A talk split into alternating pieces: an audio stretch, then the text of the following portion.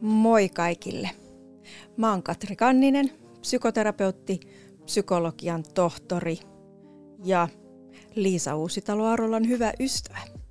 Mulla on nimittäin tänään aivan tosi kiva ilta itsellänikin tulossa, sillä mä oon täällä hyvän ystäväni Liisan kanssa.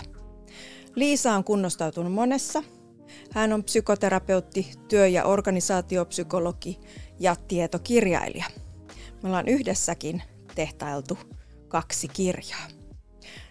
Tervetuloa Liisa. Kiitoksia. Kiva olla täällä. Aloitetaanko ihan niin kuin silleen, heti hypätään suoraan Syvään päätyyn syvään, pää, syvään päätyyn. No totta kai. Eli me ollaan uupumuksen äärellä. Sä oot kirjoittanut aiheesta tosi paljon. Ja oot itsekin avoimesti jakanut sitä, että oot ollut joskus sen uupumuksen rajamailla. Ja mä mietin ihan, että mitä sä sanoisit, että mitä sä oot eniten oppinut uupumuksesta ja siitä sen välttelystä? No jos mä mm, sanoisin ehkä näin, että ää, mä oon oppinut, että uupumus on vakava asia. Ää, mä oon oppinut, että se on monesti aika syvällinen elämänkriisi. Ja sitten jos sen jaksaa käydä loppuun asti, jaksaa käydä sen lävitse niin, että ei käänny siinä toipumisprosessissa kesken matkan, niin hyvin todennäköisesti löytää jotain sellaista hyvää, mitä ei olisi löynyt ilman. Eli se kertoo oikeasti siitä, että elämässä kaikki ei ole ollut ihan kohdillaan, työssä ehkä ei ole kaikki ollut ihan kohdillaan. Ja silloin kun on tehnyt sen työn, että on selvittänyt, että mistä oikeasti kiikasti ja onnistunut, onnistuu saamaan aikaan ne tarpeelliset mm. muutokset, niin saavuttaa todennäköisesti jotain parempaa mm. kuin mitä oli. Että vähän niin kuin, että väkisten joku pistää sen peiliin sun eteen. No se on just Et näin. Katso mitä tuolla on ja mm.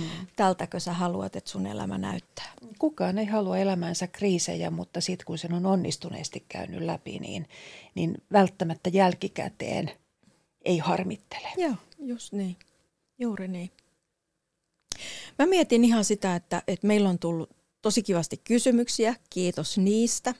Ja mä oon yrittänyt poimia sieltä tällaisia ryppäitä, mitä tänään käydään pikkusen Liisan kanssa läpi. Ja yksi näistä olennaisista asioista on tietysti se, että, että mitä uupumus oikeastaan on, miten se eroaa normiväsymyksestä. Niin kuin huomaa, että itsekin sanoit, että voi vitsi mua uuvuttaa. Mm. Miten se eroaa väsymyksestä, entä masennuksesta – mitä se uupumus oikeastaan on? Tämä on oikeasti aika hankalaa seulomista ja tämähän on vähän tällaista käsitemäärittelyä, mm-hmm. mistä ei välttämättä ole ihan selvää yksimielisyyttäkään. Eri maissakin hahmotetaan nämä asiat vähän eri tavalla. Mutta että väsymyshän on selkeästi sitä, mitä tapahtuu, kun ihminen on käyttänyt voimavarojaan eikä ole ehtinyt levätä. Se on sinänsä ihan normaali mm-hmm. asia. Ja kyllähän uupuminenkin on sinänsä ihan normaali asia, että, niin, että se tapahtuu silloin, kun tätä on jatkunut pidemmän aikaa. Että ihminen ei ole päässyt palautumaan, on ollut syystä tai toisesta semmoisessa tilanteessa, että, että, niin, että, että niin kuin yrittää ja yrittää ja yrittää. Ja sitten jossakin vaiheessa niin ei enää, ei enää palautumiskykykään ole sellainen, että pystyisi siitä nousemaan, nousemaan niin kuin normilevolla – Mm. Ja, ja masennus sitten taas ja sen ero uupumukseen, niin paras tapa, miten mä oon oppinut sitä ymmärtämään, tulee oikeasti ruotsalaisesta tutkimuksesta. 2000-luvun alussa niin siellä niin, ää, työryhmä tutki Mari Osbergin johdossa, johdolla niin, ää, sellaista ryhmää, ää, masennusdiagnoosin saaneita ihmisiä, jotka toipuivat masennuksesta ihan odotetusti, mm. mutta sitten niille jäi hyvin paljon tämmöisiä niin sanottuja kognitiivisia jälkioireita, eli ää, ajattelu, muisti, keskittyminen, nämä asiat ei, ei ää, palautunut ollenkaan niin kuin odot, olisi odotettu. Ja sitten he alkoivat katsoa tarkemmin tätä joukkoa. Ja, niin, ja oikeasti mä ymmärrän nyt aika lailla niin samoja linjoja myöten, että uupumukseen toki voi liittyä masennusta. Mm-hmm. Mutta et niin, et, et siinä on myöskin jotain sellaista, että systeemi väsyy semmoisella mm. tavalla, että niin, et, et se ei palaudu samalla lailla kuin masennuksesta. Masennus on vähän niin kuin aaltoilee Joo, normaalisti, Joo. mutta että tämä on semmoinen niin kuin sitkeämpi tila, mm. josta kehon ja mielen on aika vaikea omillaan palautua. Joo, toihan on, toihan on mainio määritelmä. Eli tavallaan silloin, kun minä on normiväsynyt, niin silloin se normilepo, ne illat ja viikonloput mm. vielä riittää siitä toipumiseen. Ja mm. sitten ollaan taas fitissä. Mutta mitäs jos me mietitään sitä uupumustakin vähän jat, jatkumona? Mm. Että siellä on, on, on, on sitä väsymystä, mutta sitten tulee jo lievää ja keskivaikeaa ja tosi tosi vakavaa uupumusta. Miten me voitaisiin tätä määritellä? Mitä, mitä se näyttäytyy arjessa, mun elämässä, mun psyykessä, mun persoonassa, jos mä oon niin jonkin verran, jonkin verran nyt uupunut tai on uupumuksen riski? Tosi monihan tunnistaa sellaisen tilanteen, että ei taho enää oikein illat ja viikonloput riittää siihen, niin kun, tai ne ehkä just riittää ää, toipumiseen. Mm-hmm. Eli ne alkaa olla toipumisaikaa, ne ei ole enää vapaa-aikaa. Ja sitten jossakin vaiheessa on niin, että, että normivapaat ei enää riitä kunnolla edes siihen toipumiseen, mutta tähän tarkoittaa silloin sitä, että jos kaikki alkaa pyöriä sen ympärillä, että kuinka mm. mä niin kuin selviän, niin silloinhan elämä on jo aika kapeutunutta ja silloin niin kuin tekeminen alkaa mennä suorittamisen puolelle. Kaikki kivat asiat tippuu, mm. eli silloin alkaa muodostua sitä, mitä ihmiset tunnistaa, että elämä on niin kuin putkessa kulkemista Joo. ja sitähän se on. Joo. Eli uupumus on ikään kuin putki, putkessa elämässä. No se on sellaista, että niin kun ajautuu yhä kapeammalta ja ahtaammalta tuntuvaan putkeen, mm. missä alkaa tuntua siltä, että mulla ei ole mitään muuta vaihtoehtoa, kun yrittää aina selvitä siitä seuraavasta asiasta, mm-hmm. seuraavasta rimasta.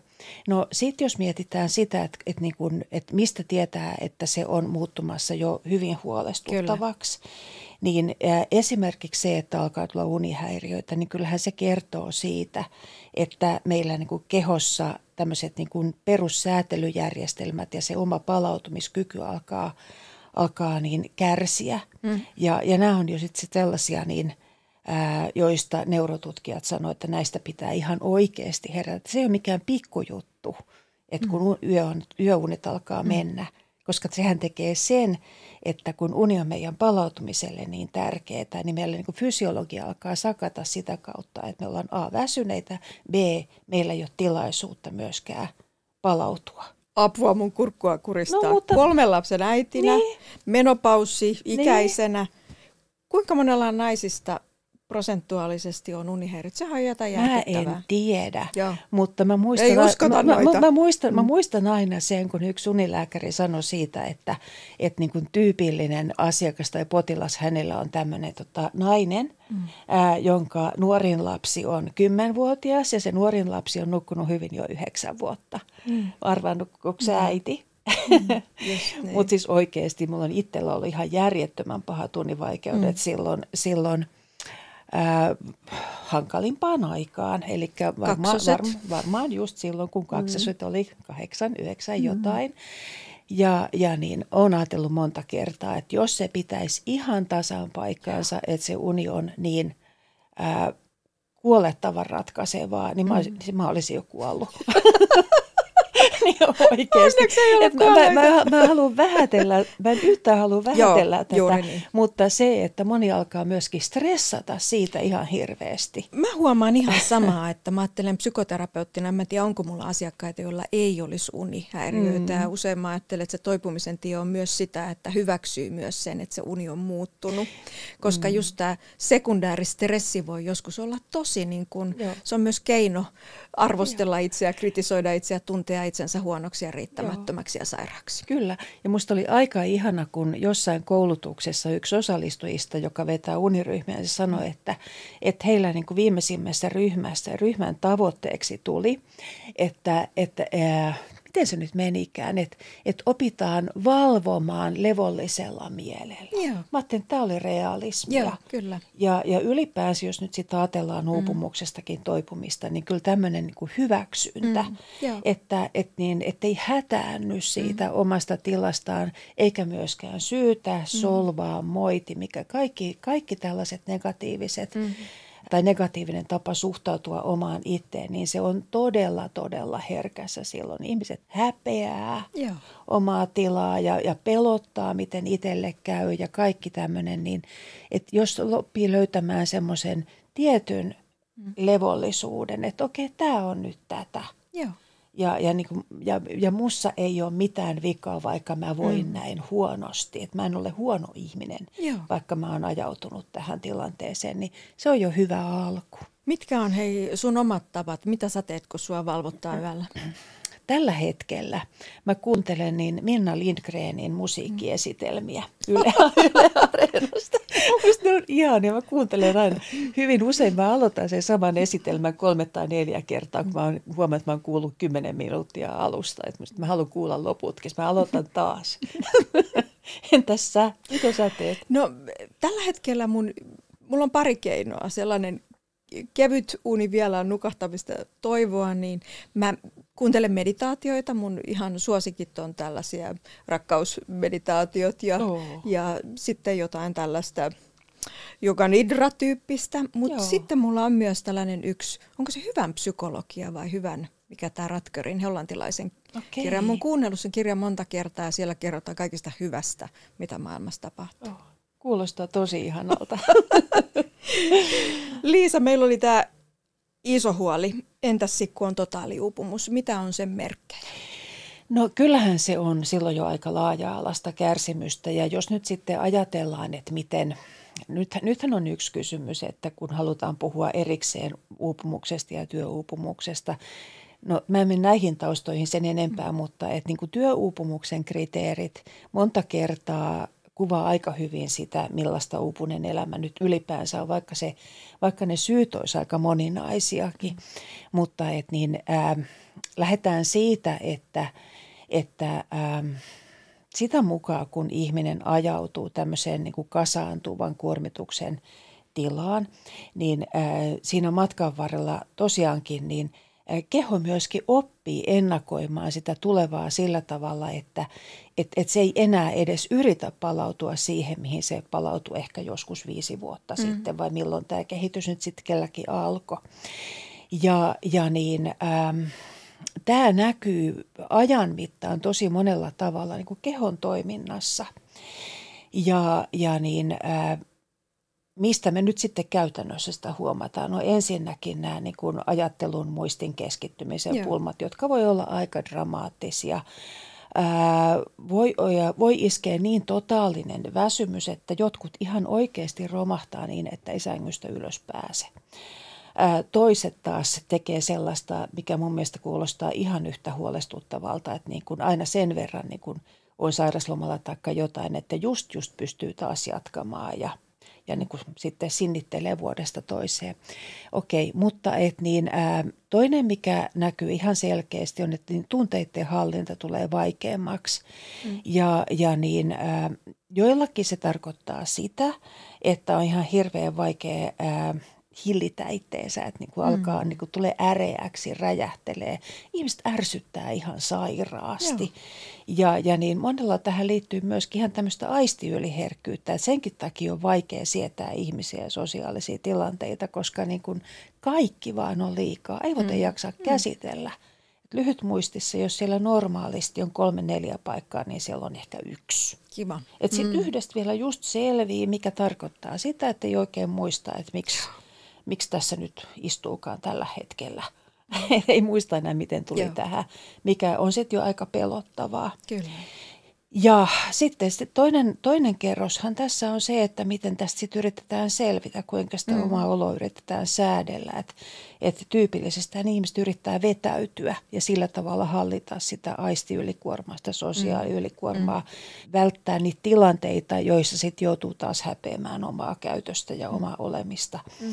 Et sehän tiedetään, että kun et, et jo kohtuullisen lievästikin uupuneena, niin ihmisen – havain, havaitseminen kääntyy yhä voimakkaammin kaikkeen, mikä voisi olla niin kuin jollakin tavalla uhkaavaa tai negatiivista. Että se niin kuin ajatusten hallitseminenkin tulee vaikeammaksi, koska Joo. se pukkaa koko ajan sitä, niin kuin, niin kuin sitä asioiden kurjaa puolta mm. päälle. Ja Joo. sitten toki Että kaiken näköistä fyysistä ja psyykkistä oireilua voi olla todella laajalla skaalalla, että mikä nyt sitten kelläkin on se heikko kohta. Mm. Et, et niin, jos nyt ajattelee ihan siltä, että mihin, mihin niin kuin, minkälaisia järjestelmiä kehossa uupumus ensimmäisenä kuormittaa, niin kyllähän niin kuin, ä, sydän- ja verenkiertoelimet siinä tietysti on ihan ensimmäisenä, koska nehän, niin kuin, nehän, niin kuin, ä, nehän osallistuu koko ajan siihen, että et, et niin kuin pyrkii mobilisoimaan energiaa käyttöön. Mm. Ja sitten kun niin kuin tavallaan se vaatimus on koko ajan hirveän kova ja ei enää oikein jaksa, niin totta kai ne kuormittuu. Ja sitten meillä oli myös kysymyksiä siitä, että, että miten paljon tämä uupumus liittyy siihen itse työkontekstiin. Mm. Et esimerkiksi jos niin on, että työssä sitten vielä selviää, mutta sitten kun palaa kotiin, niin lapsi on niin vaativa, hänellä on erityistarpeita, että se kaikki energia menee siihen, eikä jää oikein siihen aikaa palautumiseen. Ja ihan kattilaisesti, me ollaan kumpikin kognitiivisanalyyttisiä terapeutteja, me sanotaan, että sama pää töissä ja kotona. Eli ei voi oikein laskea sitä, että se on nimenomaan nyt tämä työkuormitus, mikä johtaa uupumiseen, vaan ihminen on ihan kokovaltaisesti läsnä siinä koko elämässään. Sama pää kesät, talvet, mm-hmm. kotona ja töissä ja joka paikassa, se on ihan totta. Et siihen on olemassa ihan, ihan niin perusteltuja syitä, miksi halutaan puhua erikseen työuupumuksesta. Siinähän on se ajatus, kaunis ajatus taustalla, että, että ei haluttaisi, että, äh, että siitä tulee niin kuin yksilön ongelma sellaisesta Kyllä. asiasta, missä on taustalla ne niin kuin työn epäkohdat – mutta onhan se sitten sikäli ongelmallista, että sit jos ihminen on siinä kunnossa, että pitää saada sairauslomaa, pitää mm. saada kuntoutusta, terapiaa, niin, niin silloinhan joka tapauksessa on joku diagnoosi annettava. Ja mm. tämä on, niin on hankala kysymys Joo. oikeasti. Ja se me ehkä, ehkä itse koen aika turhauttavana tällä hetkellä, että – tietysti terapeuttina halun auttaa ihmisiä mm. yksilöllisesti ja kohdata heidän haasteitaan, mutta kaikki asiat ei todellakaan siellä terapiassa, ei. yksilöterapiassa selvit, ei. selviä, vaan olemassa ihan faktuaalisesti kouluun, kouluun liittyviä asioita, opintoihin liittyviä asioita, työpaikkoihin liittyviä asioita. Totta. Mitkä asiat ne erityisesti on, mitkä siellä työpaikalla nimenomaan kuormittaa tai työssä tai työyhteisössä? Mä luulen, että aika moni niin pystyy listaamaan sen ihan omasta koko, mm. kokemuksestaan, että, että ehkä voi niin kuin ajatella myöskin niin päin, että mitä ihminen tarvii, että mm. se voi hyvin töissä – No, ja kotona ja ylimalkaan niin. elämässä. Mitä me tarvitaan? No eikö me tarvita sillä mitäs me nyt tarvitaan sopivasti? Ennakoitavuutta. Ennakoitavuutta. Mm, selkeyttä. Selkeyttä, sopivasti haastetta, mutta Autonomiaa. ei liikaa. Sopivasti itsenäisyyttä, mutta, mm. mutta ei niin, että jää yksin selviämään liian vaikeiden asioiden kanssa. Mm. Esihenkilön tukea mielellään Ää, erityisesti. Joo, kyllä. Ja ylipäänsä se, jos nyt ajattelee työtä, niin, niin mm selkeää tietoisuutta siitä, että mi, mitä, mitä omalle vastuulle kuuluu, mitä kohti me ollaan menossa porukalla mm. ja mikä on mun rooli ja mikä, mitkä on mun tehtävät ja milloin mm. mä oon tehnyt ne tarpeeksi hyvin. Ihan yes. tämmöisiä hirveän mm. yksinkertaisia. Ja ihan työmäärää, eikö Työmä, vaan? Työmäärä, kyllä. Joskus loppuu mm. työpäivä ja Aivan. joskus alkaa. Ja... Kyllä, ja, ja kokemus siitä, että tulee reilusti kohdelluksi, että tasapuolisesti, tietää millä mm tavalla ää, mahdolliset niin kuin pulmat selvitetään. Pääsee ryhmään mukaan Pääsee juuri ryhmään. ulkopuolelle. Joo, juuri mm. näin. Ihan näitä tämmöisiä. Epäasiallinen kohtelu versus asiallinen joo, kohtelu. Joo, kyllä, kyllä. Että ihan tämmöiset niin kuin aivan perusasiat. Joo. Et niihinhän se palaa. Kyllä. Ja meillä oli myös kysymys siitä, että, että ihminen oli tällaisessa itseohjautuvalla työpaikalla mm-hmm. ja mietti, että, että mitkä on siellä ne riskit ja mitä siellä kannattaisi erityisesti huomioida, jotta voisi itseään ja kollegoita suojata uupumiselta. No itseohjautuvuushan on mahdollisuus ja riski mm. itsessään, mm. että niin tulee oikeastaan nyt mieleen vähän se, että et, et hyvin monillahan on nyt viime vuosilta – tämmöisestä tilanteesta kokemusta ihan, ihan sitä kautta, että paljon enemmän on tehty etätyötä kuin, Kyllä. Kuin niin, ää, aikaisemmin. Tämä on ainakin meillä Heltissä näkynyt mm. sillä tavalla, että uupumiset ja mielen riskit mm. ja F-diagnoosit on, on noussut Joo. ja ne ei ollut vielä laskemaan Joo. päin. Että tämä on ikään kuin, vähän niin kuin huolestuttaa itseäkin, että niin kuin sä kuvasit sitä eroa, että masennuksesta toivotaan, toivotaan ja uupumuksesta ehkä huonommin. Että onko niin, että tosiaan on, kestää pidempään tällaisesta yölikuormittumisesta – Monet, monet yritykset on kuvannut sitä, että sitä huolta työntekijöistään sitä kautta, että, että se työpäivä ei lopu. Joo. Ja jolle ihmisellä on todet, todella hyvät itsensä johtamisen keinot, mm. niin, niin silloin voi käydä niin, että tehdään vaan töitä, eikä koskaan tuosta rajaa vastaan, eikä kukaan just kerro mulle, että nyt olet tehnyt tarpeeksi tai tarpeeksi hyvin. Ja olla aika irrallisia, ei saada sitä tukea ja mm. yhteenkuuluvaisuutta ja sitä informaalia. Joo hengailua ja tukea? Joo, tästä tulee oikeastaan kolme asiaa mieleen, että ensinnäkin tuossa kun puhuttiin itseohjautuvuudesta, niin, niin silloinhan kyllähän joka tapauksessa täytyy olla pelisäännöt, että mm. sitten täytyy yhdessä sopia, että jos puhutaan niin kuin tiimistä, Kyllä. itseohjautuvasta tiimistä, että sitten taas jos on niin kuin sanotaan yksin yrittäjä, niin silloinhan täytyy niin kuin tehdä, tehdä mm. itsensä kanssa ne pelisäännöt, kuin tässä Joo. mennään. Minusta on aika hauska, nyt mä en muista yhtään kuka niin on sanonut, mutta se on jäänyt mulla pyörimään mielessä, että, että jos ajattelee tämmöistä työpäivän aikaista palautumista, että niin kuin meidän, meidän mm. ei pitäisi palautua suinkaan vaan silloin, kun me ollaan niin kuin kotona vapaalla, vaan että, että niin kuin työpäivän, työpäiväänkin pitäisi mahtua sellaista huokosuutta ja palautumisen mm tilaisuuksia niin paljon, että pitäisi olla suurin piirtein samassa kuosissa töistä lähtiessä kuin sinne tullessa. Oho. Ja mä jäin mm. miettimään, että aika lailla vau, että, mm. että silloinhan se tarkoittaa sitä, että, että niin kuin oikeasti se aika, milloin ei ole mm. työssä, niin, niin äh, jos olisi näin, niin hyvin todennäköisesti äh, – kun siellä pääsee tarkkaavaisuus vaeltamaan mm. isomman osan ajasta vapaana, niin äh, siellä voi syntyä vaikka mitä niin kuin mahtavia ideoita, niitä voi sitten taas, mm. taas niin kuin toteuttaa mahdollisesti, varsinkin asiantuntijatyössä. Et, et niin kuin ajattelen, että meidän kapasiteetti tulisi paljon paremmin ja semmoinen niin kuin mm. käyttöön ja, ja ehkä niin kuin me saataisiin saatais elää myöskin niin kuin täydemmin ihmisenä. Joo ettei, ettei me oltaisi niin kuin, aika moni kokee itseensä semmoiseksi suorittavaksi koneeksi. Mutta sitten se kolmas asia vielä tästä toipumisesta, niin tämä samanen Mari Osberg, joka on siis äh, emeriittapsykiatrian professori, niin sanoo, että et, et hän näkee sen sillä tavalla, että uupumus on lähtökohtaisesti aivosairaus ja että se täytyy hyväksyä, että tämmöisistä, että, että aivosairauksista toipuminen on hidasta – että kun se menee sinne asti, että niin kuin hermostossa niin kuin uusiutuminen ja, ja niin kuin yhteyksien korjaantuminen, niin se vie aikaa. Toi on kyllä mun mielestä todella pysäyttävä on, on. kuvaus. On. Usein mitä kuulee kans haasteeksi, että sieltä katoaa just se tietynlainen tuen saanti ja se työn rajaaminen – on se kokemus, että, että mulla ei ole jo ketään, jolta kysyä. Että kyllä se itseohjautuvan työpaikan rakentaminen vaatii aika paljon siinä olevilta ihmisiltä. Aika usein ihmiset, jotka on tämän tyyppisessä työssä, niin ei välttämättä ää, ole tietoisia siitä, että, että mitä kaikkea siinä edes tarvii rakentaa. mm-hmm. Voi olla, että mm-hmm. lähdetään vähän niin kuin soitelleen sotaan. Mm-hmm. Ja mä huomaan kanssa, että mun tekisi läht, mieli lähteä keskustelemaan siitä, että miksi johtamista pelätään. Niin. Miksi se halutaan riisua pois. Mutta hei, ei mennä sinne. Tavataan ei toinen mutta olisi ihanaa. Olisi ihanaa.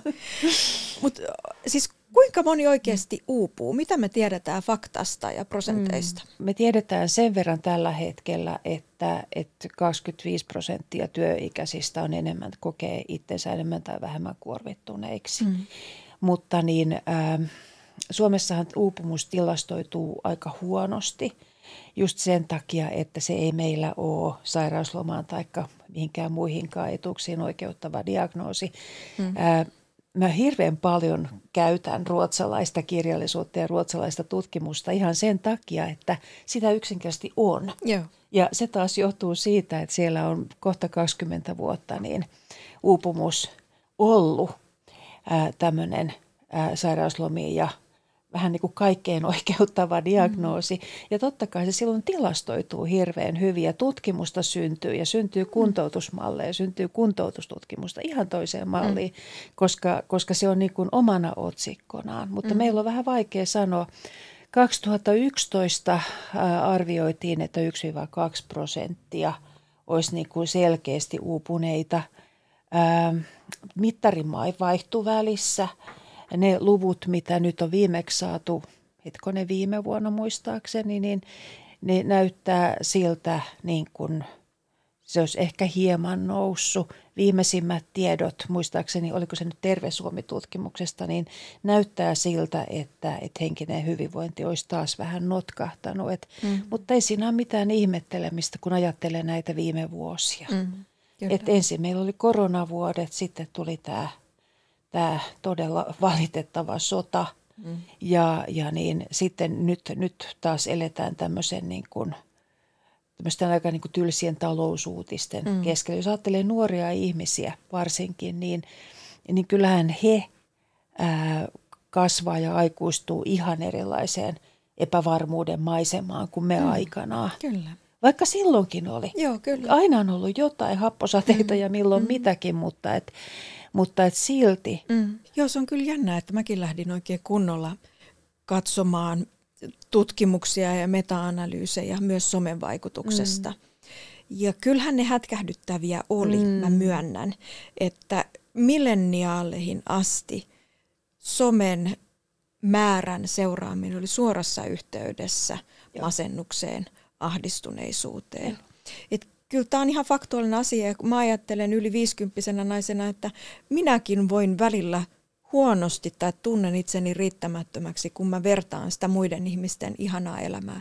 Vaikka mä terapeuttina tiedän hyvinkin, mistä ilmiöstä on kyse ja sellainen kriittinen ajattelu löytyy – että kyllä tämä on myös pysähdyttävää, että erityisesti nuoret kärsii siitä, että he kokee jatkuvaa riittämättä useaan kertaan päivässä, kun he avaa puhelimen, on sosiaalisessa mediassa. He saa sen iskun, Se on just että tämä. joillain nyt on taas noin valtavan hyvin ja mulla ei ole. Ja just kun mä katson sitä huonona hetkenä ja mm. näen sen toisen kuvan, mä teen jatkuvaa vertailua siitä omasta huonommuudesta toiseen. Mm suhteessa toiseen. Se on just näin. Äh, muistan itse oikein hyvin kouluajoilta, että vertailu oli olemassa mm. kyllä silloinkin ja niin kuin kaikenlaiset kyllä. rankingit, että se ei ole uusi asia.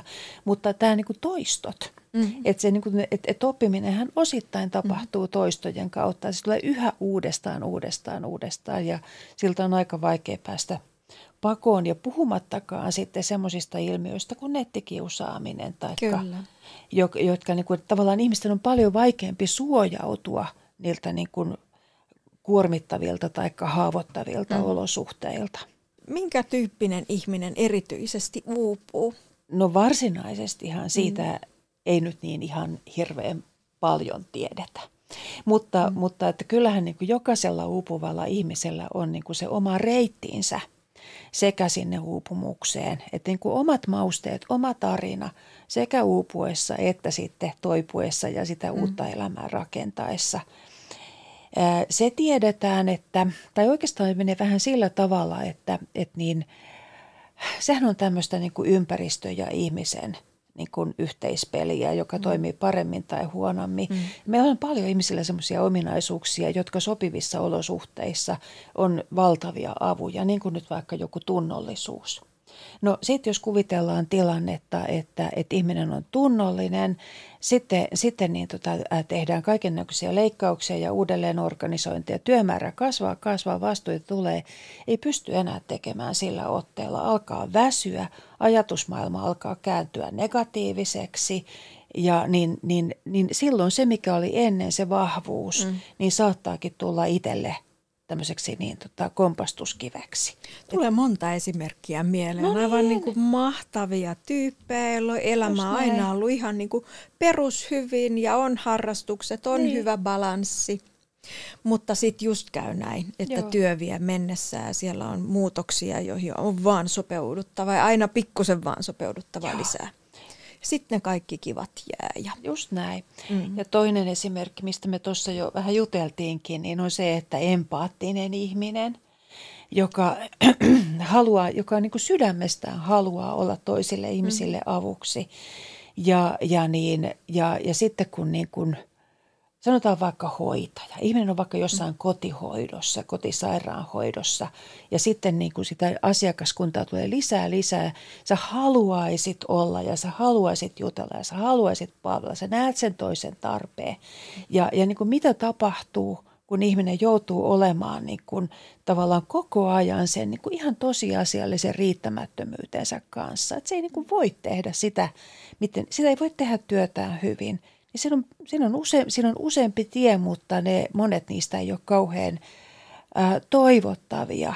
Että osa mm. kyynistyy ja rupeaa niin kuin tavallaan irrottamaan itseään niin kuin tunnemielessä niistä niin kuin asiakkaista tai hoidettavista. Mm. Ää, osa saattaa niin kuin pistää pökköä lisää pesään, yrittää niin kuin tehdä sankaritekoja, mm. väsyy, uupuu. Että et siinä niin kuin tavallaan, että et no monta kertaa ne tilanteet on niin mahottomia, että, että siinäkin, että lähtökohta on tämmöinen niin kuin antaumuksellinen ihminen. Ajatteleeko sä, että tämä on niin kuin jonkunnäköinen pelastajauupumus? No mehän tiedetään, että semmoiseen niin kuin tavallaan pelastajarooliin mm. ihmiset monesti ajautuu sitä kautta, että et, et niin kuin itse on tietyllä tavalla vaille jääneitä. Että se voi olla mm. siellä omassa niin kuin taustassa, että on joutunut ottamaan vastuuta – liian aikaisin, liian paljosta ja, ja mm. sitten se tulee niin kuin tavallaan hirveän helposti. Jotenkin sellainen merkityksellisyyden kokemus löytyy hyvin paljon. Tämä niin. on kiinnittynyt siihen, että niin. autan tätä toista. Joo että se merkityksellisyys tai mielekkyys ei Joo. välttämättä löydy niiden omien tarpeiden no näin. ilmaisemista ja niiden Joo. kohtaamisesta. Joo.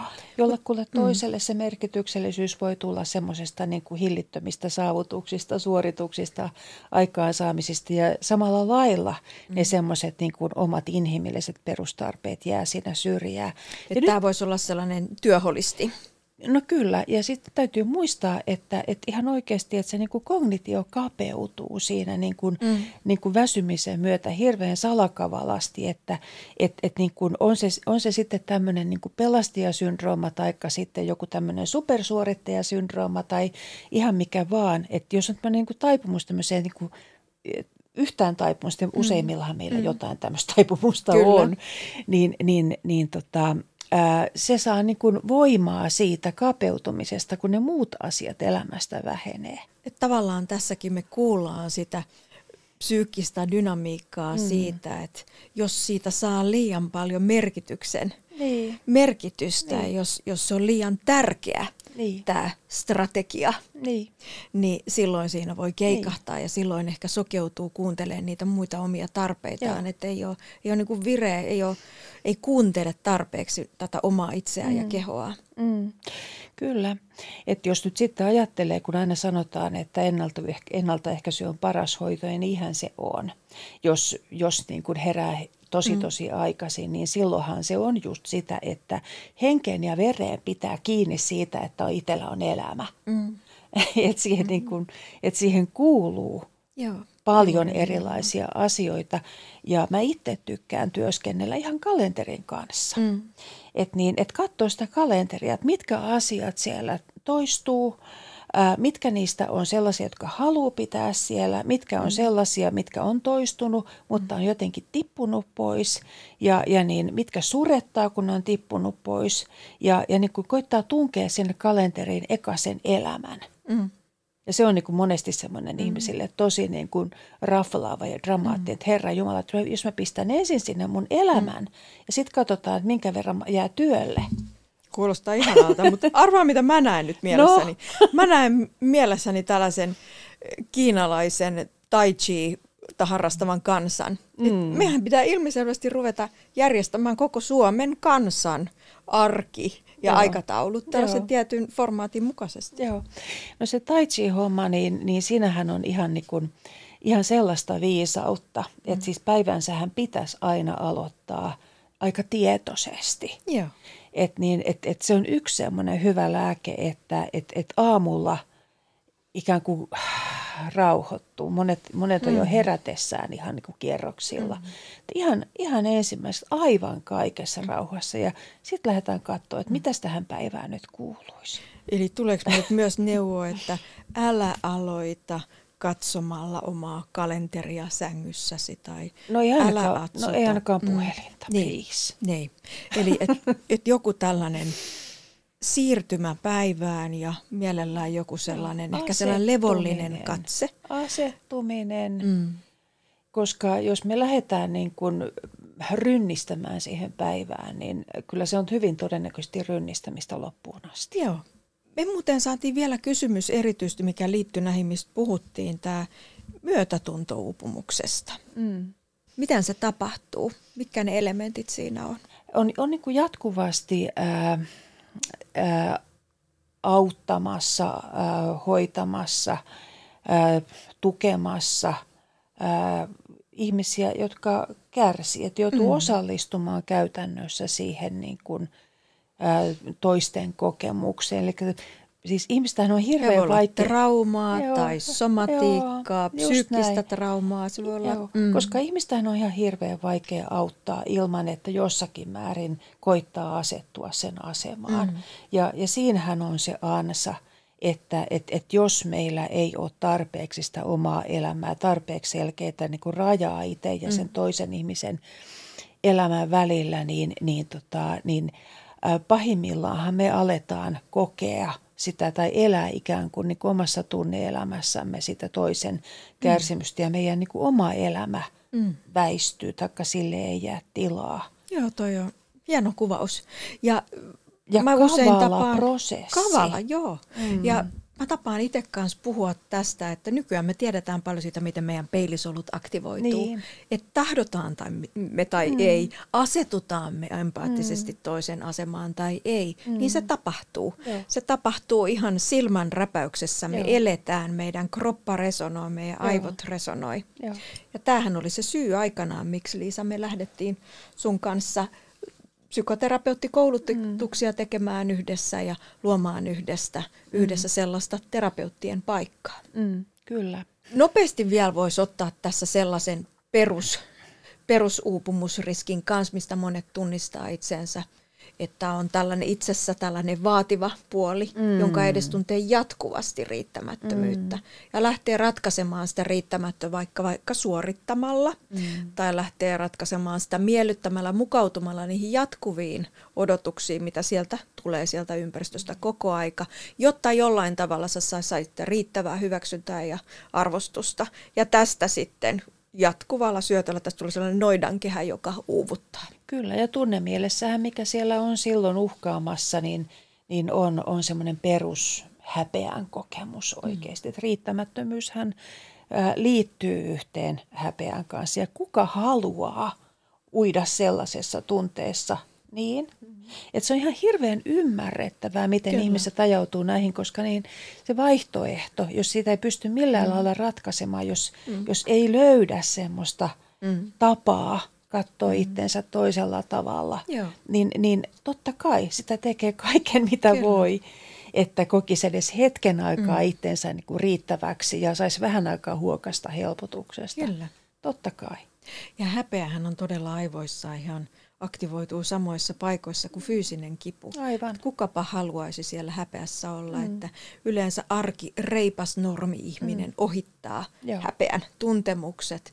Ja sitten se on sitten psykoterapiassa, kun vasta päästään oikeastaan ehkä niiden äärelle. Joo. Vaikka, tai jolle ei ole muuten taitava tunnistamaan itsessä ja Joo kaiken näköisiä mielenliikkeitä. Kun tuossa puhuttiin aikaisemmin siitä, että, että kuinka tämmöinen ähm, hyväksy, hyväksynnän ja, ja että tämmöinen, kuinka tämmöinen hyväksynnän ilmapiiri, jos sen onnistuu saavuttamaan, että kuinka se on hyvä lähtöpiste toipumiselle, mm. niin yksi tapa, miten siihen hyväksyntää voi päästä, on ihan se, että ajattelee, että tämä on niin ymmärrettävää, mm. että, että siihen on syy, miksi mä toimin tämmöisellä tavalla. Vaikka mä en ehkä nyt hahmota, Joo. mikä se syy on, että miksi mä en pysty lopettamaan työpäiviä ajoissa.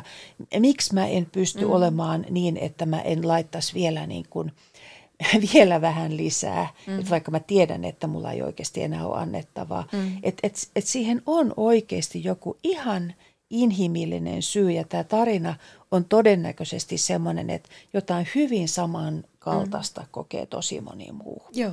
Ja sitten vielä yksi, mikä, mikä niin, uh, mikä lisää, voi ehkä lisätä semmoista niin kuin – ymmärtävää ja hyväksyvää suhte- suhtautumista itteen on, on ihan semmoinen tieto, että kun me kuormitutaan, niin meidän kyky mm. havainnoida omaa tilaa, että se kerta kaikkiaan heikkenee.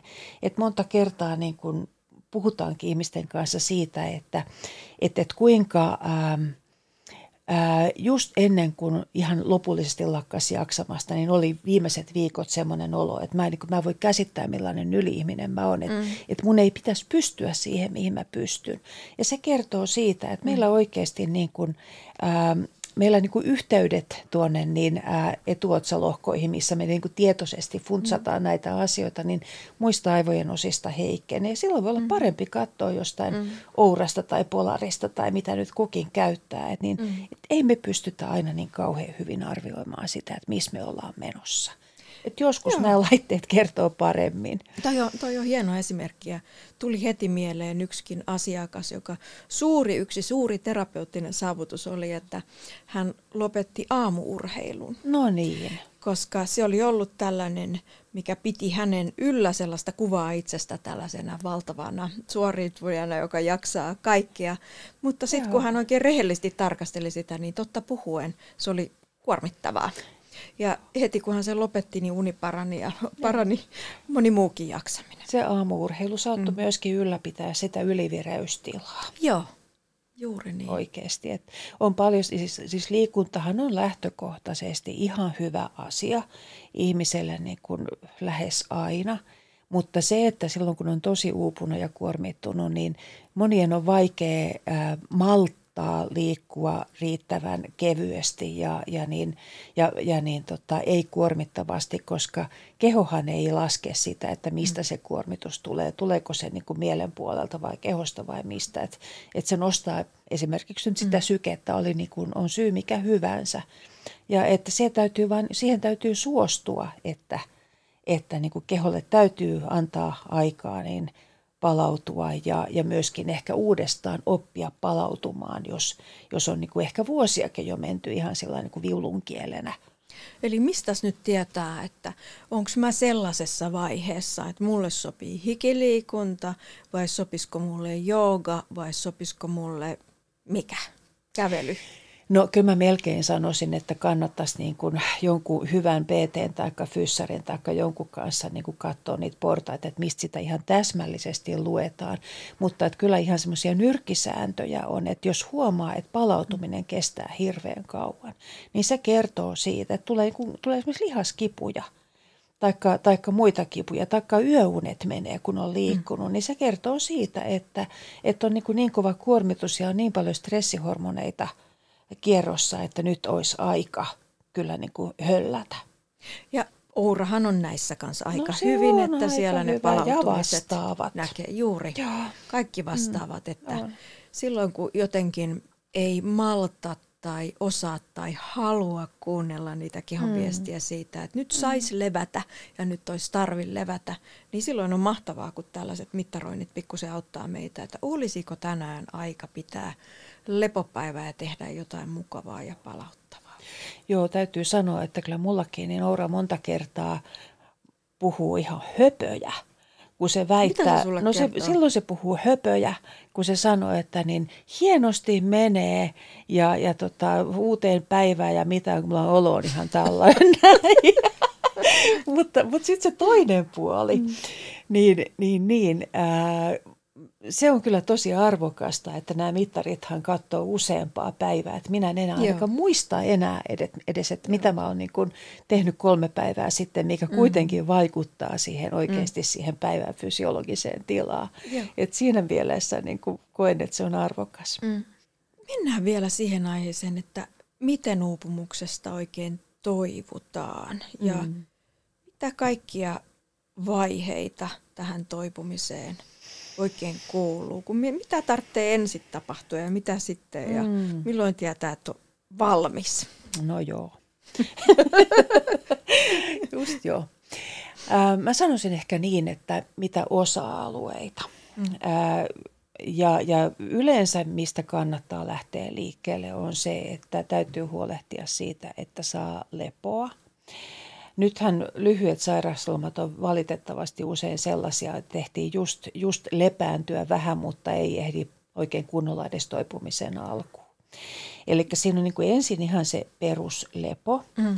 mutta, mutta sen jälkeen kyllä niin kuin se, että saisi semmoisen niin fysiologisen, ennen, se, se lähtee hyvin paljon kehosta, että pääsee – että saa semmoista niin kuin säätelyä ja hallinnan mm. tunnetta mm. siihen niin kuin omaan, oman niin kuin kehon toimintaan, koska monestihan se menee aivan niin kuin laidasta laitaan. Että tämmöisiä kauheita ylivireyskohtauksia välillä on ihan lamassa ja että se niin kuin heittää laidasta laitaa ja miltä se nyt kelläkin näyttää. Mm. Ja, ja niin se tiedetään kyllä ihan tutkimuksista ja myöskin käytännöstä, että ihan tämmöiset yksinkertaiset mindfulness-tyyppiset ja hengitysharjoitukset on niitä, mitkä siinä auttaa yllättävänkin paljon tämmöisten niin kuin itsemyötätuntoon tähtäävien mielikuvaharjoitusten kanssa. Että se on niin kuin se, mistä, mitä kannattaa niin kuin aina ryhtyä tekemään. Kuulitko, mä nytkin huokasin hyvää. No niin. Laskelin vireystasoa. Lasketaan vireystasoa. Joo. Ennen kautta sisään ja suun kautta ulos, mikä siis aktivoi meidän vaakushermoa, joka on tämä meidän autonomisen hermoston ää, tämän parasympaattisen, eli palautumiseen tähtäävän haaran tärkein hermo – johon myöskin kaikenlainen kosketus ja vaikka niin kuin oman, oman olkavarren silittely ja mm. kissat ja koirat ja kissat ja koirat ja puolisot mm. ja kaikki mm. muu, kaikenlainen läheisyys niin kuin aktivoi sitä ja. meidän palautumissysteemiä. Se on niin kuin tätä, tätä, mitä täytyisi niin kuin olla kyllä käytännössä ihan joka mm. päivä. Kauas katsomista, kaikkea semmoista, minkä tietää itselle mm. semmoiseksi, että mistä tulee hyvä olo. Joo. Niin kun... muuten kertoa, mitä sä oot niin kirjoittanut sun kirjassa? No mitä, mitä mä sanoin? On? No sä oot, että ensimmäinen vaihe. Niin. ensimmäinen Ai vaihe, että pysähdy ja tunnista. Niin siis se, että saa edes oikein mm, nimen niin. asialle on kyllä monta kertaa kiven takana ja mm. monella niin kuin vuosien, vuosien tota noin, niin jälkeen ehkä vasta löytyy se, että, että mm. tämä ei ole ensisijaisesti masennusta, tämä ei ole mm. ensisijaisesti ahdistuneisuutta, vaan tämä onkin ensisijaisesti mm. sitä niin kuin ylikuormaa mm. ja sen tuottamaa, Joo. tuottamaa niin kuin oireilua. Ja Joo. ehkä myös se valmius luopua siitä sellaisesta tietynlaisesta työn tekemisen tai suoriutumisen mm. mentaliteetista, että mä oon myös valmis nyt ottamaan sen etäisyyden Joo. Joko romahduksen kautta tai ennen Joo. romahdusta.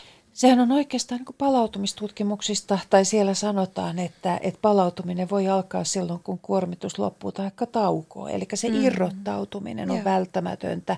Ja, ja siinäkin niin kuin se ymmärrys, että sitä täytyy olla joka päivässä. Mutta sitten jos on oikeasti uupunut, niin voi olla, että tarvitaan pidempi breikki. Joo. No, eli tämä sitten tämä kehon, kehon niin kuin tavallaan semmoinen, että löytyy luottamus uudestaan siihen, että mm-hmm. et niin kuin keho ehkä jonain päivänä vielä on mun kaveri, kun tänä, tänä päivänä tuntuu, että se tekee ihan mitä sattuu. No sitten on semmoista niin kuin monenlaista mentaalista työtä ja, ja kyllähän niin kuin se lähtee siitä, että täytyy ruveta miettimään sitä omaa asioiden arvojärjestystä, että mikä on mulle tässä elämässä mm. tärkeää. Ja, ja, ja siitähän niin kuin, siitä seuraa paljon ajatustyötä ja tämä on tietysti sitä erityistä aluetta, missä, missä niin, että psykoterapia on, on monesti niin kuin iso apu. Monet psykoterapeutit onneksi nykyään myöskin on aika tällä psykofyysisesti suuntautuneita Kyllä. ja osaa tukea myöskin niin kuin näiden, näiden niin kuin hengitys- ja mindfulness-tyyppisten harjoitteiden kanssa mm. ja, ja niin kuin kannustaa ja ylläpitää sitä puolta – mutta sitten tietysti siellä loppupäässä se, että jonkinhan täytyy muuttua. Mm-hmm. Ja se on nyt sitten itse kunkin oma tarina, että mihin, mihin kaikkeen sitä muutosta mm-hmm. täytyy saada. Et hyvin usein kyllä jonkinlaista muutosta myöskin siihen elämänolosuhteeseen, työnkuvaan, työjakoon kotona, mikä mm. on yksi tosi tyypillinen. Mitäs ei siitä, kun muutama vuosi kun mä luin ja to, kauhukseni totesin, että oliko se nyt niin, että Suomessa naiset tekee edelleen ää, mm-hmm. tilastollisesti ottaen. Mä laskin sen kaksi kuukautta vuodessa kotitöitä. Ei. Se, oli, se oli aivan järjetön määrä. Ja se oli muistaakseni, mikä se oli, oliko se niin kuin kaksi tuntia päivässä. Mä en enää muista itsekään tätä laskelmaa, mutta siitä mm. mä sen niin kuin laskin, että siitä Joo. tulee niin kuin kaksi kuukautta, kahden kuukauden työpanos. työpanos joo. Ja se oli mm. muistaakseni vielä niin, että se oli niin kuin enemmän kuin miehillä. No keskimäärin. Hirveetä. Mä tiedän, joo, että nyt siellä se, nousee joo. monella niin kuin, Mm. Minä, minä ainakin teen kotitöitä, mutta, niin, mutta että tilastollisesti se menee näin. Ja jos miettii sitä nyt sitten ihan kuormituksen kannalta, niin... Hmm. niin. Miten voin ottaa johdon kanssa puheeksi työpaikan jaksamista uhkaavat arvot ja käytänteet? No Johan oli. Jos, jos siellä on todella sellaista välinpitämätöntä ja vaativaa ja, ja kuormittavaa ja tällaista kommunikaatiota, niin vaikeahan siihen on uskaltautua millään tavalla no, vastaamaan. No, kyllä mä nyt silti niin kuin kääntäisin tämän asian niin päin, että, että kyllähän se niin kuin vastuu oikeasti siitä niin kuin, ää, työhyvinvoinnin edellytyksistä, sehän on oikeasti aina siellä niin kuin johdolla mm. ja, ja esihenkilöillä. Et, et niin kun, senhän ei pitäisi kääntyä niin päin, että sitä mm. joutuu, niin kun, joutuu niin kun, varsinkaan tämmöisenä niin kun, yks, yks, yksittäisenä viestinviejänä niin kuin koskaan mm. viemään. Et lähtökohtaisesti pitäisi olla sellaiset käytännöt ja semmoiset tiedonkeruutavat, ää, missä hyvänsä työpaikassa tai organisaatiossa, että siihen löytyy tilaisuus, että nämä, mitkä tuntuu monta kertaa tyhmiltä, nämä niin kuin työhyvinvointikyselyt sun mm. muut ja, ja tota, sitten tietenkin niin kehityskeskustelut tai vastaavat, niin nehän on sellaisia paikkoja, joissa niin kuin pitäisi olla oikeasti niin kuin valmiiksi olemassa se tilaisuus. Et se on aika mm. raskas rooli lähteä niin kuin yksin viemään tämmöistä. Sitten tietysti, jos on jotain sellaista, mikä niin kuin kohdistuu omaan itteen, että kokee, että ei tule reilusti kohdelluksi tai näin, niin silloinhan tietysti se oma esihenkilö on niin kuin se ensisijainen, kenen kanssa sitä pitäisi pystyä purkamaan ja usein pystyykin. Et niin, että toki me tiedetään, että et, et niin kun, et maailmassa ei kaikki aina toimi niin kuin sen pitäisi toimia, mutta että, että tätä varten meillä on näitä rakenteita ja käytäntöjä mm. olemassa. Ja isommissa organisaatioissa ne on rakennettu nämä käytäntöt mm. ja varhaisen tuen ottamisen mallit ja kaiken näköiset mm. mahdollisuudet.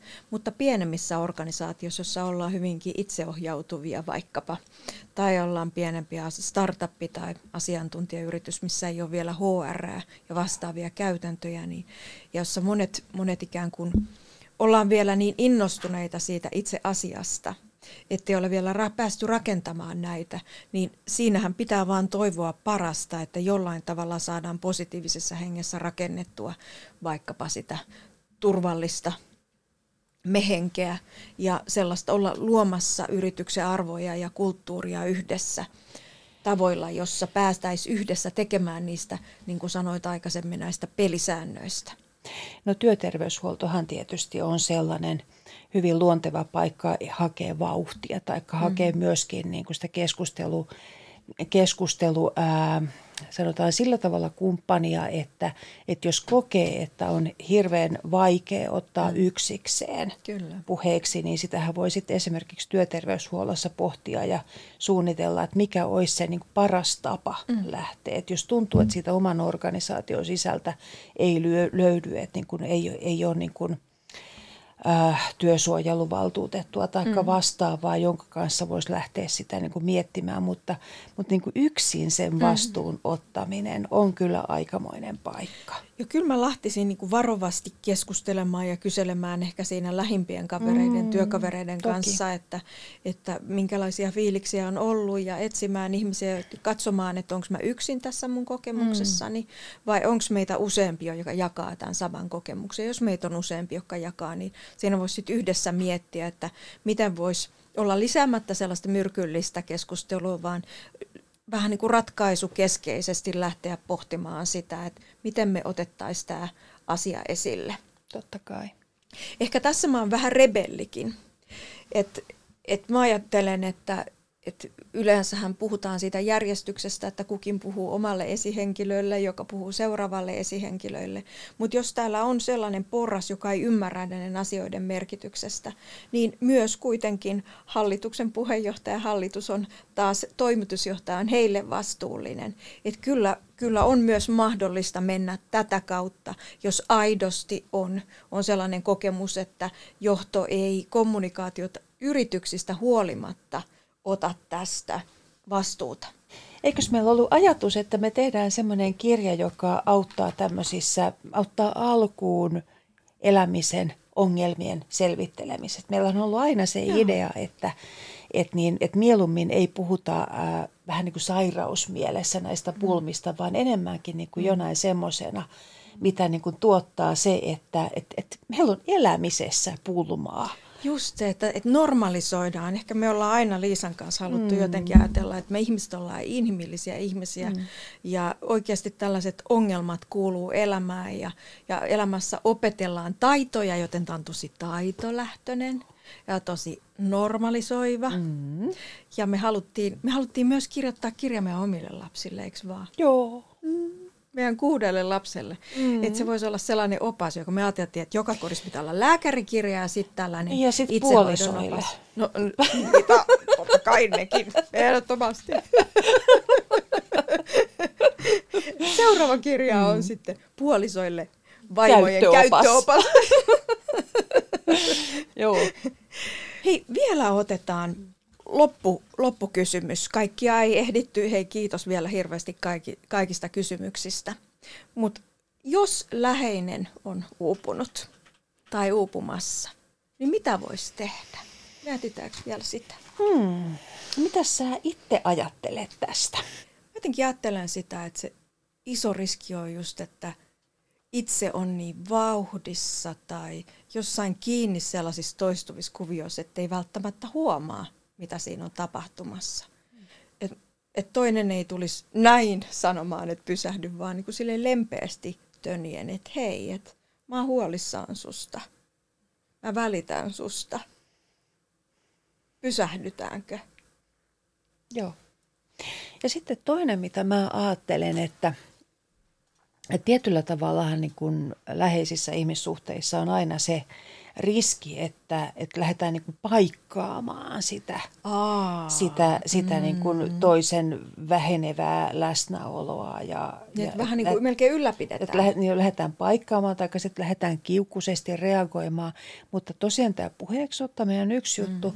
Sitten toinen tuli äkkiseltään mieleen ihan semmoinen, että – että lähdetään se hei viikonlopuksi jonnekin. Joo. Mennään sinne ja tänne. Kyllä. Hommasin liput sinne ja tänne. Mm. Että lähtee tukemaan sitä muun, muun elämän sitä muuta, el, muun elämän mm. kasvattamista. Että vaikka toinen olisi vähän sillä että ei nyt millään mm. kerkeisi ja mm. on nyt niin kauheasti mm. kaikkea, niin kun se onnistuu irrottautumaan, Joo. niin saattaa herätä jo ihan siinä tämmöistä mm. hyvin myönteistä reittiä, että mm. et, et vitsit, tämä olikin mukavaa. Onko jotain, mitä ei kannattaisi tehdä? No, uupumus on melkein kuin sellainen palkinto, joka nostetaan seinälle. Mm. Että mä teen niin helvetisti töitä, että nyt katos nyt tätä. Mm. Että ei lähde tällaiseen mukaan ainakaan. Että et jotenkin irtisanoutuu sellaisesta, että kehuistoista siitä tai, mm. tai niin kuin pitäisi, että siitä tulisi jotain sekundäärihyötyä, että no mä sitten otan kotona isompaa roolia tai vastuuta. Joo, joo. Vaan että olisi kuitenkin ne selkeät roolit ja odotukset myös siellä kotona – Kyllä. toiselle puolisona ja, ja vanhempana. Kyllä, kyllä. Ja, ja niin missään nimessä, jos mä ajattelen, että mitä ei kannata tehdä, niin ei kannata vaieta kuoliaaksi tämmöistä mm. asiaa. Tämähän on yksi semmoinen ihan potentiaalinen virtahepo. Että et niin, et ihminenhän voi rakentaa mitä omituisimpiin asioihin, mm. jopa riippuvuuden, niin ei nyt tähän ainakaan kannattaisi. Liisahan on kirjoittanut Uuvuksissa mm. kirjan ja työkirjan, aivan mahtavia järjestää verkkovalmennuksia tästä aiheesta. Suosittelen lämpimästi käymään Liisa Uusitalo Aarolan sivuilla googlettamaan ja katsomaan. Hei, lämpimästi kiitos kaikille teille ja etenkin Liisa oli ihanaa vetää sun kanssa tämä striimi. Toivottavasti tulet toisenkin Oli kerran. kiva nähdä täällä. Kiitos tästä illasta. Joo, moikka! Moi moi!